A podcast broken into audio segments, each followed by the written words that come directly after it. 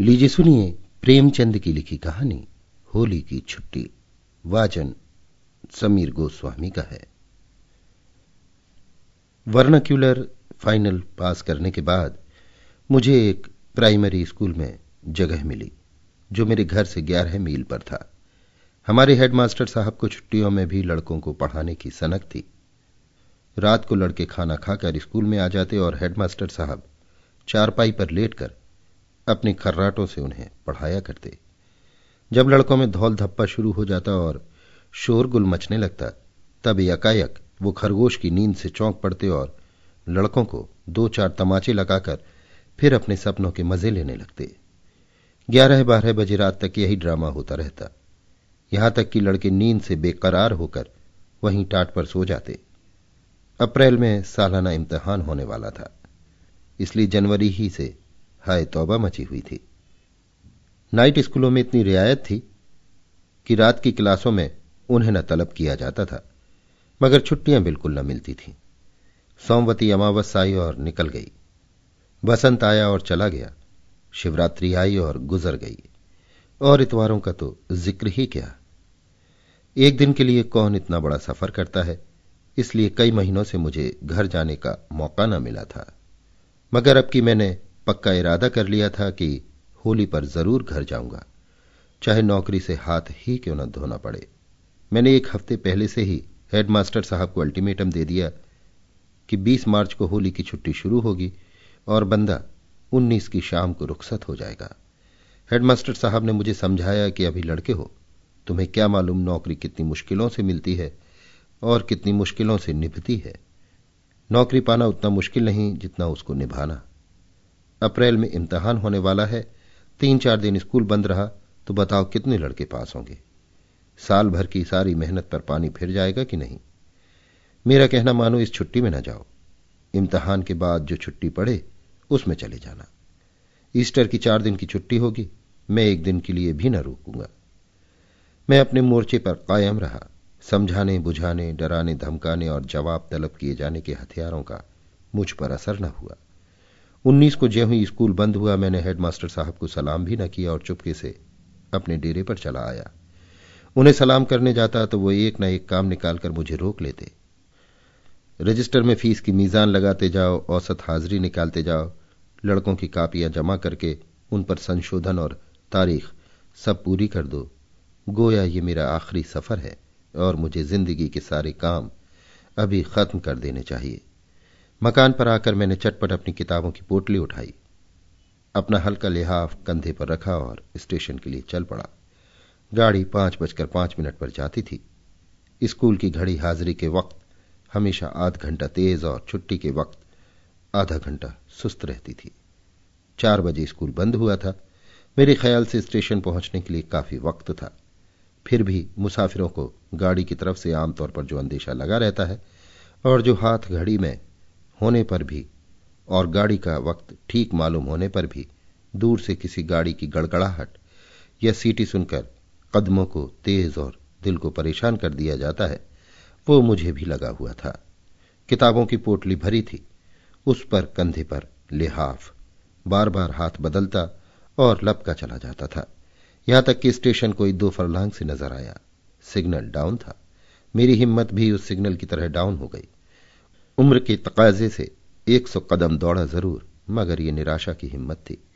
मेरे देखते देखते गाड़ी आई, एक मिनट ठहरी और रवाना हो गई। स्कूल की घड़ी यकीनन आज और दिनों से भी ज़्यादा सुस्त थी। अब स्टेशन पर जाना बेकार था। दूसरी गाड़ी ग्यारह बजे रात को आएगी। मेरे घर वाले स्टेशन पर कोई बारह बजे पहुँचेंगे और वहाँ से मकान पर जाते जाते एक बज जाएगा। इस सन्नाटे में रास्ता चलना भी एक मोर्चा था, जिसे जीतने की मुझमें हिम्मत न थी। जी में तो आया कि चलकर हेडमास्टर को आड़े हाथों लू, मगर जब्त किया और चलने को तैयार हो गया। कुल बारह मील ही तो है। अगर दो मील फ़ी घंटा भी चलू तो छह घंटों में घर पहुँच सकता हूँ। अभी पाँच बजे है, जरा कदम बढ़ाता जाऊँ तो दस बजे यकीनन पहुँच जाऊँगा। अम्मा और मुन्नू मेरा इंतज़ार कर रहे होंगे। पहुँचते ही गरम गरम खाना मिलेगा। कोल्हाड़े में गुड़ पक रहा होगा। वहाँ से गरम गरम रस पीने को आ जाएगा और जब लोग सुनेंगे कि मैं इतनी दूर पैदल आया हूँ तो उन्हें कितना अचरज होगा। मैंने फ़ौरन गंगा की तरफ़ पैर बढ़ाया। यह कस्बा नदी के किनारे था और मेरे गाँव की सड़क नदी के उस पार से थी। मुझे इस रास्ते से जाने का कभी संयोग न हुआ था, मगर इतना सुना था कि कच्ची सड़क सीधी चली जाती है, परेशानी की कोई बात न थी। दस मिनट में नाव पार पहुँच जाएगी और बस फर्राटे भरता चल दूँगा। बारह मील कहने को तो होते हैं, है तो कुल छह कोस। मगर घाट पर पहुँचा तो नाव में आधे मुसाफिर भी न थे। मैं कूद कर जा बैठा। खेवे के पैसे भी निकाल कर दे दिए, लेकिन नाव है कि वहीं अचल ठहरी हुई है। मुसाफिरों की संख्या काफ़ी नहीं है। कैसे खुले? लोग तहसील और कचहरी से आते जाते हैं और बैठते जाते हैं, और मैं हूँ कि अंदर ही अंदर भुना जाता हूँ। सूरज नीचे दौड़ा चला जा रहा है। गोया मुझसे बाजी लगाए हुए है। अभी सफ़ेद था, फिर पीला होना शुरू हुआ और देखते देखते लाल हो गया। नदी के उस पार क्षितिज पर लटका हुआ जैसे कोई डोल कुएँ पर लटक रहा है। हवा में कुछ खुनकी भी आ गई, भूख भी मालूम होने लगी। मैंने आज घर जाने की खुशी और हड़बड़ी में रोटियाँ न पकाई थी। सोचा था कि शाम को तो घर पहुँच जाऊँगा। लाओ, एक पैसे के चने लेकर खा लूँ। उन दानों ने इतनी देर तक तो साथ दिया। अब पेट की पेचीदगियों में जाकर न जाने कहाँ गुम हो गए। मगर क्या गम है? रास्ते में क्या दुकानें ना होंगी? दो चार पैसे की मिठाइयाँ लेकर खा लूँगा। जब नाव उस किनारे पहुँची तो सूरज की सिर्फ़ आखिरी सांस बाकी थी। हालाँकि नदी का पाट बिल्कुल पेंदे में चिमट कर रह गया था। मैंने पोटली उठाई और तेज़ी से चला। दोनों तरफ़ चने के खेत थे, जिनके ऊदे फूलों पर ओस का सा, हल्का सा पर्दा पड़ चला था। बेअख्तियार एक खेत में घुसकर बूट उखाड़ लिए और टूंगता हुआ भागा। सामने बारह मील की मंजिल है, कच्चा सुनसान रास्ता, शाम हो गई है। मुझे पहली बार गलती मालूम हुई, लेकिन बचपन के जोश ने कहा, क्या बात है, एक दो मील तो दौड़ ही सकते हैं। बारह को मन में सत्रह सौ साठ से गुणा किया, बीस हज़ार गज ही तो होते हैं। बारह मील के मुकाबले में बीस हज़ार गज कुछ हल्के और आसान मालूम हुए।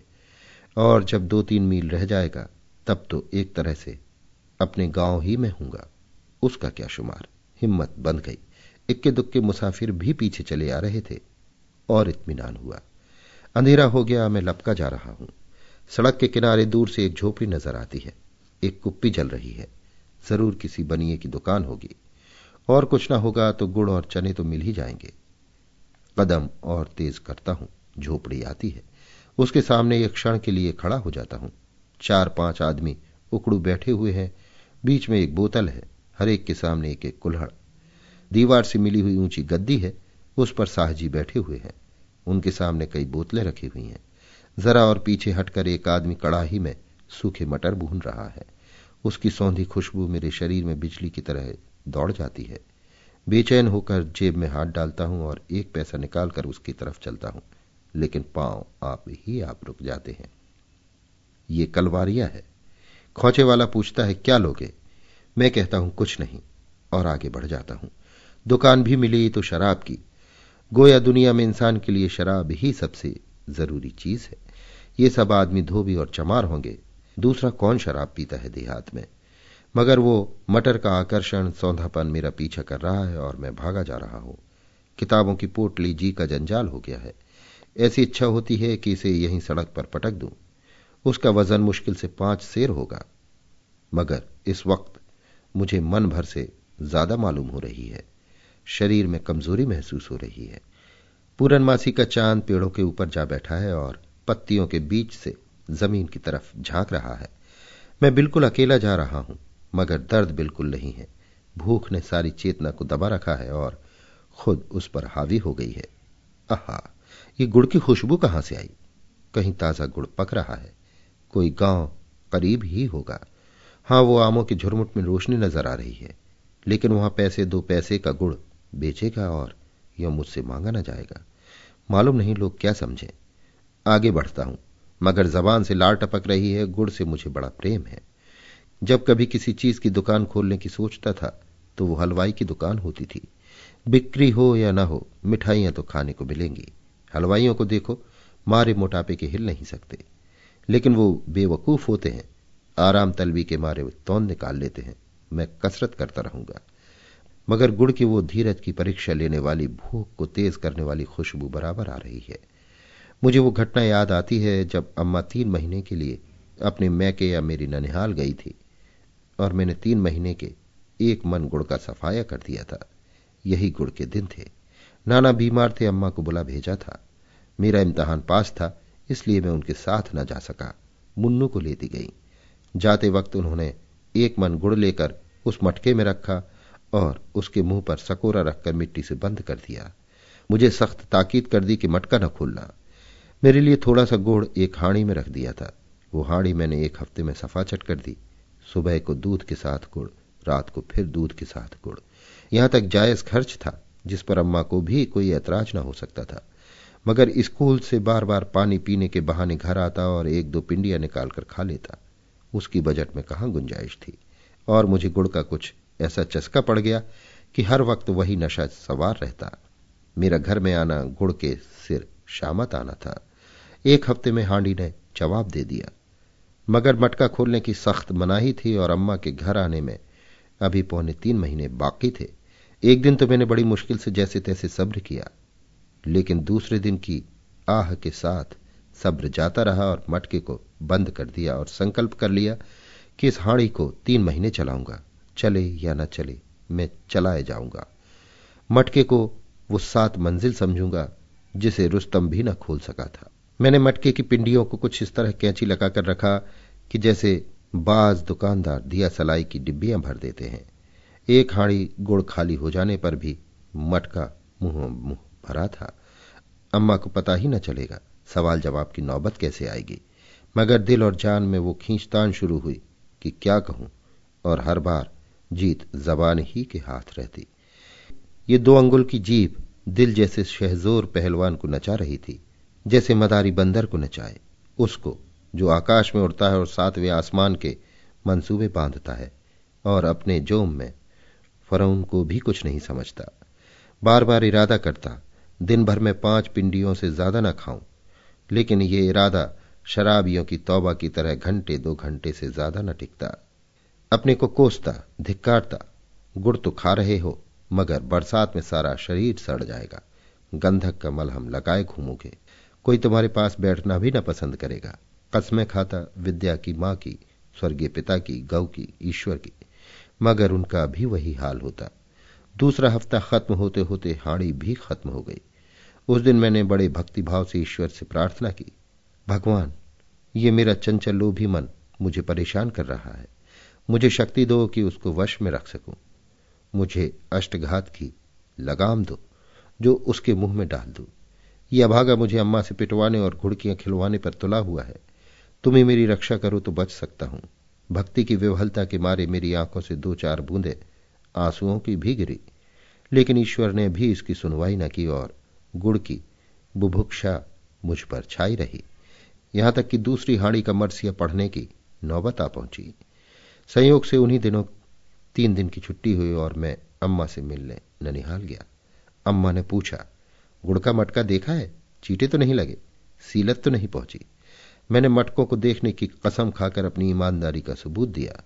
अम्मा ने मुझे गर्व के नेत्रों से देखा और मेरे आज्ञा पालन के पुरस्कार स्वरूप मुझे एक हाड़ी निकाल लेने की इजाज़त दे दी। हाँ, ताकीद भी करा दी कि मटके का मुँह अच्छी तरह से बंद कर देना। अब तो वहाँ मुझे एक एक दिन एक एक युग मालूम होने लगा। चौथे दिन घर आते ही मैंने पहला काम जो किया, वो मटका खोलकर हाड़ी भर गुड़ निकालना था। एक बार की पाँच पीढ़ियाँ उड़ा गया। फिर वही गुड़बाजी शुरू हुई। अब क्या गम है? अम्मा की इजाज़त मिल गई। सैया भय कोतवाल और आठ दिन में हाड़ी गाया। आखिर मैंने अपने दिल की कमज़ोरी से मजबूर होकर मटके की कोठरी के दरवाजे पर ताला डाल दिया और कुंजी दीवार की एक मोटी संधि में डाल दी। अब देखे तुम कैसे गुड़ खाते हो। इस संधि में से कुंजी निकालने का मतलब यह था कि तीन हाथ दीवार खोद डाली जाए और ये हिम्मत मुझमें न थी। मगर तीन दिन में ही मेरे धीरज का प्याला छलक उठा और इन तीन दिनों में भी दिल की जो हालत थी, वो बयान से बाहर है। शीरी, यानी मीठे गुड़, की कोठरी की तरफ़ से बार बार गुजरता और अधीर नेत्रों से देखता और हाथ मलकर रह जाता। कई बार ताले को खटखटाया, खींचा, झटके दिए, मगर जालिम जरा भी न हुमसा। कई बार जाकर उस संधि की जाँच पड़ताल की, उसमें झाँक कर देखा। एक लकड़ी से उसकी गहराई का अंदाज़ा लगाने की कोशिश की, मगर उसकी तह न मिली। तबीयत खोई हुई सी रहती। न खाने पीने में कुछ मज़ा था, न खेलने कूदने में। वासना बार बार युक्तियों के ज़ोर से दिल को कायल करने की कोशिश करती। आखिर, गुड़ और किस मर्ज की दवा है? मैं उसे फेंक तो देता नहीं, खाता ही तो हूँ। क्या आज खाया और क्या एक महीने बाद खाया? इसमें क्या फ़र्क है? अम्मा ने मना ही की है, बेशक। लेकिन उन्हें मुझसे एक उचित काम से अलग रखने का क्या हक है? अगर वो आज कहें, खेलने मत जाओ, या पेड़ पर मत चढ़ो, या तालाब में तैरने मत जाओ, या चिड़ियों के लिए कंपा मत लगाओ, तितलियाँ मत पकड़ो तो क्या मैं माने लेता हूँ? आखिर चौथे दिन वासना की जीत हुई। मैंने तड़के उठकर एक कुदाल लेकर दीवार खोदना शुरू किया। संधि थी ही, खोदने में ज़्यादा देर न लगी। आध घंटे के घनघोर परिश्रम के बाद दीवार से कोई गज भर लंबा और तीन इंच मोटा चप्पड़ टूटकर नीचे गिर पड़ा और संधि की तह में वो सफलता की कुंजी पड़ी हुई थी, जैसे समुन्दर की तह में मोती की सीप पड़ी हो। मैंने झटपट उसे निकाला और फ़ौरन दरवाज़ा खोला। मटके से गुड़ निकालकर हाड़ी में भरा और दरवाज़ा बंद कर दिया। मटके में इस लूटपाट से स्पष्ट कमी पैदा हो गई थी। हज़ार तरकीबें अजमाने पर भी इसका गढ़ा न भरा। मगर अब की बार मैंने चटोरेपन का अम्मा की वापसी तक खात्मा कर देने के लिए कुंजी को कुएँ में डाल दिया। किस्सा लंबा है। मैंने कैसे ताला तोड़ा, कैसे गुड़ निकाला और मटका खाली हो जाने पर कैसे फोड़ा और उसके टुकड़े रात को कुएँ में फेंके और अम्मा आई तो मैंने कैसे रो रो कर उनसे मटके के चोरी जाने की कहानी कही। ये बयान करने लगा तो ये घटना जो मैं आज लिखने बैठा हूँ, अधूरी रह जाएगी। चुनांचे इस वक्त गुड़ की उस मीठी खुशबू ने मुझे बेसुध बना दिया, मगर मैं सब्र करके आगे बढ़ा। ज्यो ज्यो रात गुजरती थी, शरीर थकान से चूर होता जाता था। यहाँ तक कि पाँव कांपने लगे। कच्ची सड़क पर गाड़ियों के पहियों की लीक पड़ गई थी।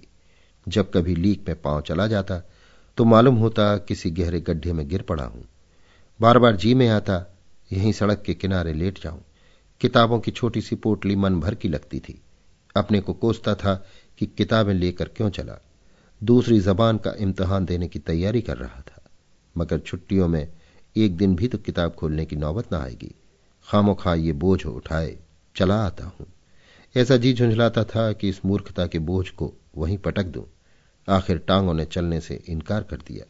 एक बार मैं गिर पड़ा और संभल कर उठा तो पाँव थरथरा रहे थे। अब बगैर कुछ खाए, पैर उठना दूभर था, मगर यहाँ क्या खाऊं? बार बार रोने को जी चाहता था। संयोग से एक ईख का खेत नज़र आया। अब मैं अपने को न रोक सका। चाहता था कि खेत में घुसकर चार पाँच ईख तोड़ लूँ और मज़े से रस चूसता हुआ चलूँ। रास्ता भी कट जाएगा और पेट में कुछ पड़ भी जाएगा। मगर मेड़ पर पाँव रखा ही था कि कांटों में उलझ गया। किसान ने शायद मेड़ पर कांटे बिखेर दिए थे। शायद बेर की झाड़ी थी। धोती कुर्ता सब कांटों में फंसा हुआ। पीछे हटा तो कांटों की झाड़ी साथ साथ चली। कपड़े छुड़ाने लगा तो हाथ में कांटे चुभने लगे। ज़ोर से खींचा तो धोती फट गई। भूख तो गायब हो गई। फ़िक्र हुई कि नई मुसीबत से क्यों कर छुटकारा हो। कांटों को एक जगह से अलग करता तो दूसरी जगह चिमट जाते। झुकता तो शरीर में चुभते। किसी को पुकारूं तो चोरी खुली जाती है। अजीब मुसीबत में पड़ा हुआ था। उस वक्त मुझे अपनी हालत पर रोना आ गया। कोई रेगिस्तानों की खाक छानने वाला आशिक भी इस तरह कांटों में फंसा होगा। बड़ी मुश्किल से आध घंटे में गला छूटा, मगर धोती और कुर्ते के माथे गई। हाथ और पाँव छलनी हो गए वो घाते में। अब एक कदम आगे रखना मुहाल था। मालूम नहीं कितना रास्ता तय हुआ, कितना बाकी है। ना कोई आदमी, ना आदमजाद। किससे पूछूँ? अपनी हालत पर रोता हुआ जा रहा था। एक बड़ा गाँव नज़र आया। बड़ी खुशी हुई। कोई ना कोई दुकान मिल ही जाएगी। कुछ खा लूँगा और किसी के सायबान में पड़ रहूँगा, सुबह देखी जाएगी। मगर देहातों में लोग सरे शाम सोने के आदि होते हैं। एक आदमी कुएँ पर पानी भर रहा था। उससे पूछा तो उसने बहुत ही निराशाजनक उत्तर दिया। अब यहाँ कुछ न मिलेगा। बनिए नमक तेल रखते हैं। हलवाई की दुकान एक भी नहीं। कोई शहर थोड़े ही है। इतनी रात तक दुकान खोले कौन बैठा रहे? मैंने उससे बड़ी विनती के स्वर में कहा, कहीं सोने को जगह मिल जाएगी? उसने पूछा, कौन हो तुम? तुम्हारी जान पहचान का यहाँ कोई नहीं है। जान पहचान का कोई होता तो तुमसे क्यों पूछता? तो भाई, अनजान आदमी को यहाँ नहीं ठहरने देंगे। इसी तरह कल एक मुसाफिर आकर ठहरा था। रात को एक घर में सेंध पड़ गई। सुबह को मुसाफिर का पता न था। तो क्या तुम समझते हो मैं चोर हूँ? किसी के माथे पर तो लिखा नहीं होता। अंदर का हाल कौन जाने? नहीं ठहराना चाहते ना सही। मगर चोर तो ना बनाओ। मैं जानता ही इतना मनहूस गाँव है तो इधर आता ही क्यों? मैंने ज़्यादा खुशामद ना की। जी जल गया। सड़क पर आकर फिर आगे चल पड़ा। इस वक्त मेरे होश ठिकाने ना थे। कुछ खबर नहीं किस रास्ते से गाँव में आया था और किधर चला जा रहा था। अब मुझे अपने घर पहुँचने की उम्मीद न थी। रात यूँ ही भटकते हुए गुजरेगी। फिर इसका क्या गम कि कहाँ जा रहा हूँ? मालूम नहीं कितनी देर तक मेरे दिमाग की यही हालत रही। अचानक की खेत में आग जलती हुई दिखाई पड़ी कि जैसे आशा का दीपक हो। ज़रूर वहाँ कोई आदमी होगा। शायद रात काटने को जगह मिल जाए। कदम तेज की और करीब पहुँचा कि एकाएक बड़ा सा कुत्ता भूखता हुआ मेरी तरफ़ दौड़ा। इतनी डरावनी आवाज़ थी कि मैं काँप उठा। एक पल में वो मेरे सामने आ गया और मेरी तरफ़ लपक लपक कर भूखने लगा। मेरे हाथों में किताबों की पोटली के सिवा और क्या था? ना कोई लकड़ी थी, ना पत्थर। कैसे भगाऊं? कहीं बदमाश मेरी टांग पकड़ ले तो क्या करूँ? अंग्रेज़ी नस्ल का शिकारी कुत्ता मालूम होता था।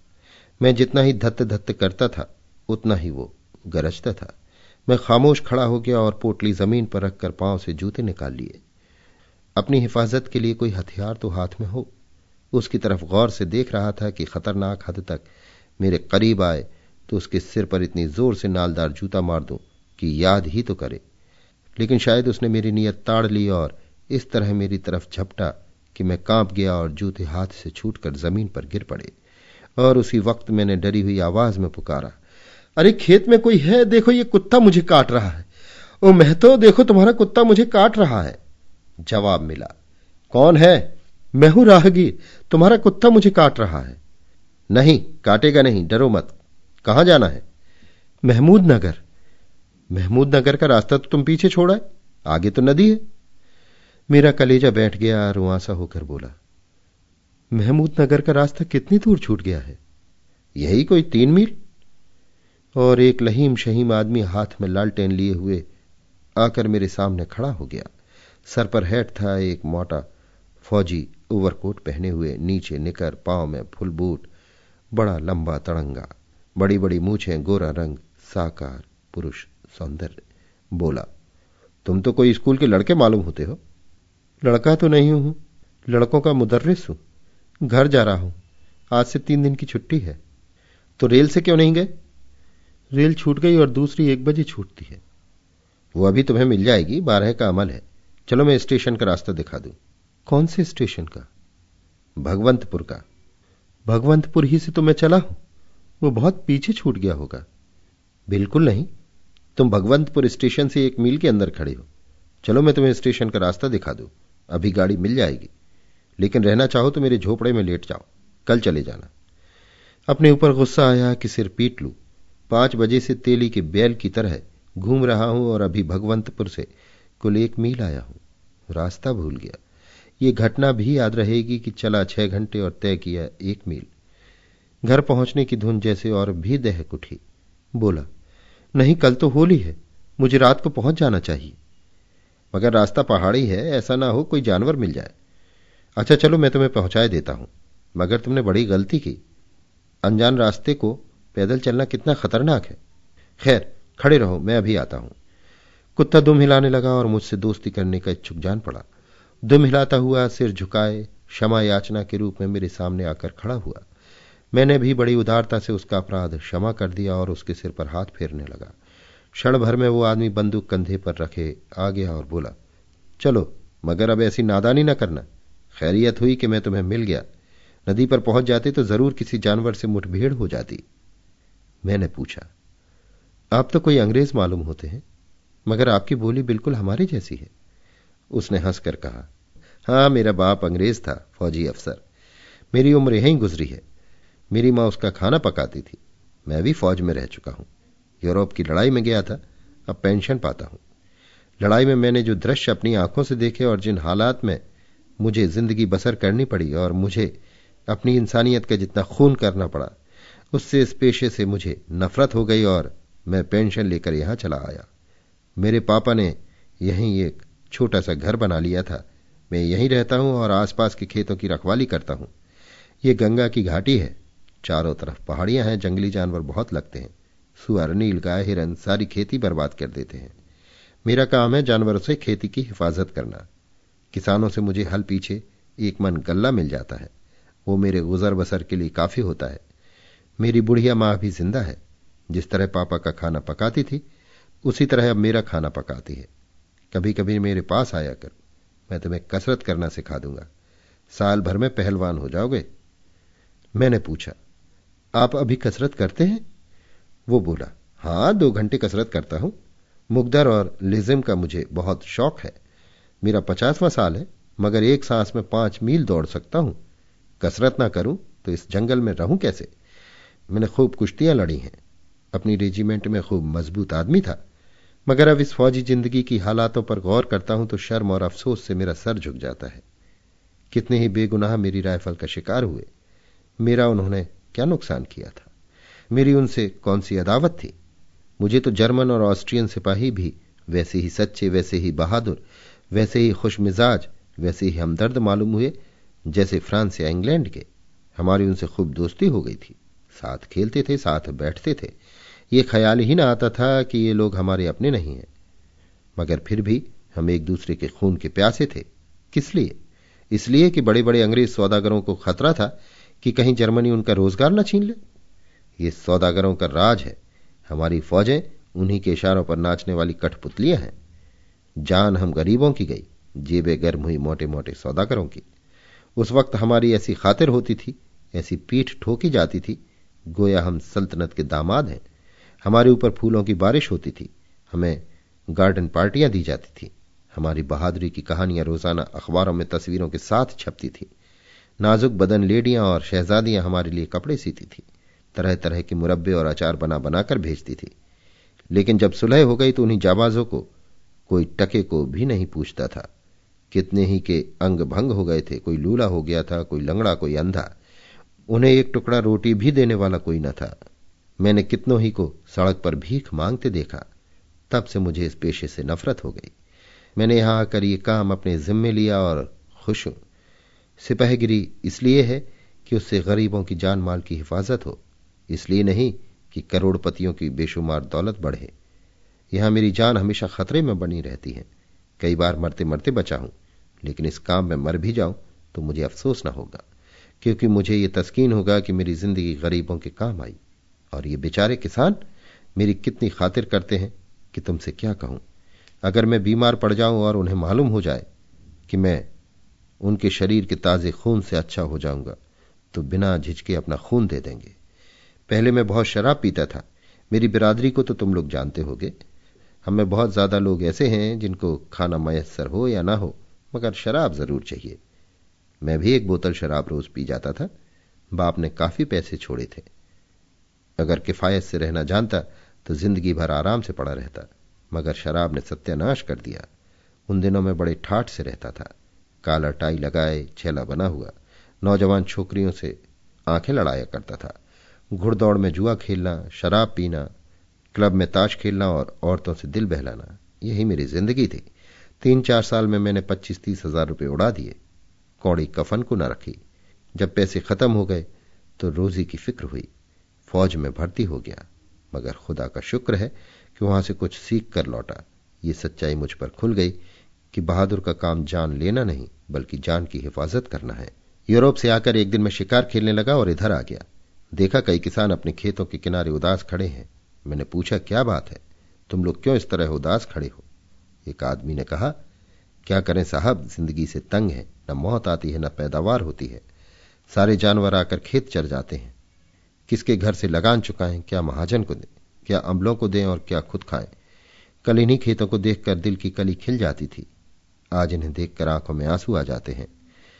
जानवरों ने सफाया कर दिया। मालूम नहीं उस वक्त मेरे दिल पर किस देवता या पैगंबर का साया था कि मुझे उन पर रहम आ गया। मैंने कहा, आज से मैं तुम्हारे खेतों की रखवाली करूँगा। क्या मजाल की कोई जानवर फटक सके? एक दाना जो जाए तो जुर्माना। बस उस दिन से आज तक मेरा यही काम है। आज दस साल हो गए, मैंने कभी नागा नहीं किया। अपना गुजर भी होता है और एहसान मुफ़्त मिलता है। और सबसे बड़ी बात यह है कि इस काम से दिल की खुशी होती है। नदी आ गई, मैंने देखा वही घाट है जहाँ शाम को किश्ती पर बैठा था। उस चांदी में नदी जड़ाऊ गहनों से लदी हुई जैसे कोई सुनहरा सपना देख रही हो। मैंने पूछा, आपका नाम क्या है? कभी कभी आपके दर्शन के लिए आया करूँगा। उसने लालटेन उठाकर मेरा चेहरा देखा और बोला, मेरा नाम जैक्सन है, बिल जैक्सन। ज़रूर आना। स्टेशन के पास जिससे मेरा नाम पूछोगे, मेरा पता बतला देगा। यह कहकर वो पीछे की तरफ़ मुड़ा, मगर यकाएक लौट पड़ा और बोला, मगर तुम्हें यहाँ सारी रात बैठना पड़ेगा और तुम्हारी अम्मा घबरा रही होगी। तुम मेरे कंधे पर बैठ जाओ तो मैं तुम्हें उस पार पहुँचा दूँ। आजकल पानी बहुत कम है, मैं तो अक्सर तैर आता हूँ। मैंने एहसान से दबकर कहा, आपने यही क्या कम इनायत की है कि मुझे यहाँ तक पहुँचा दिया? वरना शायद घर पहुँचना नसीब ना होता। मैं यहाँ बैठा रहूँगा और सुबह को किश्ती से पार उतर जाऊँगा। वाह, और तुम्हारी अम्मा रोती होंगी कि मेरे लाड़ले पर न जाने क्या गुजरी। ये कहकर मिस्टर जैक्सन ने मुझे झट उठाकर कंधे पर बिठा लिया और इस तरह बेधड़क पानी में घुसे कि जैसे सूखी ज़मीन है। मैं दोनों हाथों से उनकी गर्दन पकड़े हूँ, फिर भी सीना धड़क रहा है और रगों में सनसनी सी मालूम हो रही है। मगर जैक्सन साहब इतमीनान से चले जा रहे हैं। पानी घुटने तक आया, फिर कमर तक। उफ, सीने तक पहुँच गया। अब साहब को एक एक कदम मुश्किल हो रहा है। मेरी जान निकल रही है। लहरें उनके गले लिपट रही हैं, मेरे पाँव भी चूमने लगी।